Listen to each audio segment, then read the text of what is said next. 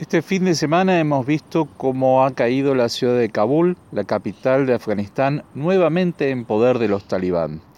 Tras haber sido desalojados en el 2001 por esa fuerza conjunta de Estados Unidos, la OTAN y otros países para quitar a los talibán del poder,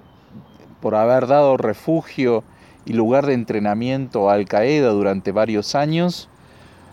eh, estamos viendo cómo precipitadamente esto ha generado una, una situación de pánico en la población de Kabul ante el retorno de los talibán.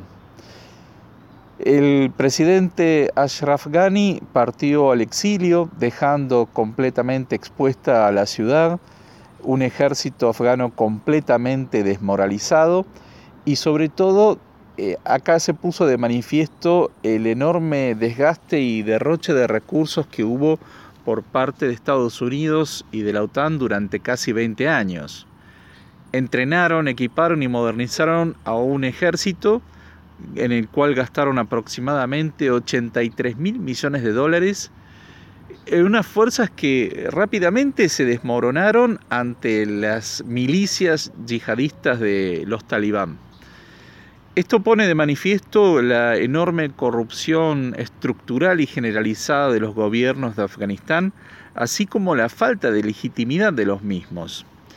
y la absoluta dependencia de la ayuda exterior. Esto abre una serie de interrogantes. Por un lado, ¿qué tipo de régimen van a volver a establecer los talibán si es que aprendieron algo después de 20 años combatiendo y vuelven de otro modo o retornarán de la misma forma o aún peor que en el régimen teocrático que establecieron con el Emirato Islámico entre 1996 y el 2001, en el que hubo no solo un gran cercenamiento de todo tipo de derechos, sino sobre todo un gran sometimiento a las mujeres en condiciones absolutamente humillantes.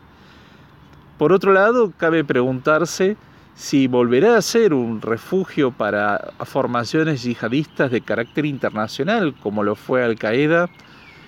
eh, en el cual esto se convierte en un punto de peligro y preocupación no solo para los vecinos inmediatos, sino en particular para las eh, democracias del bloque occidental.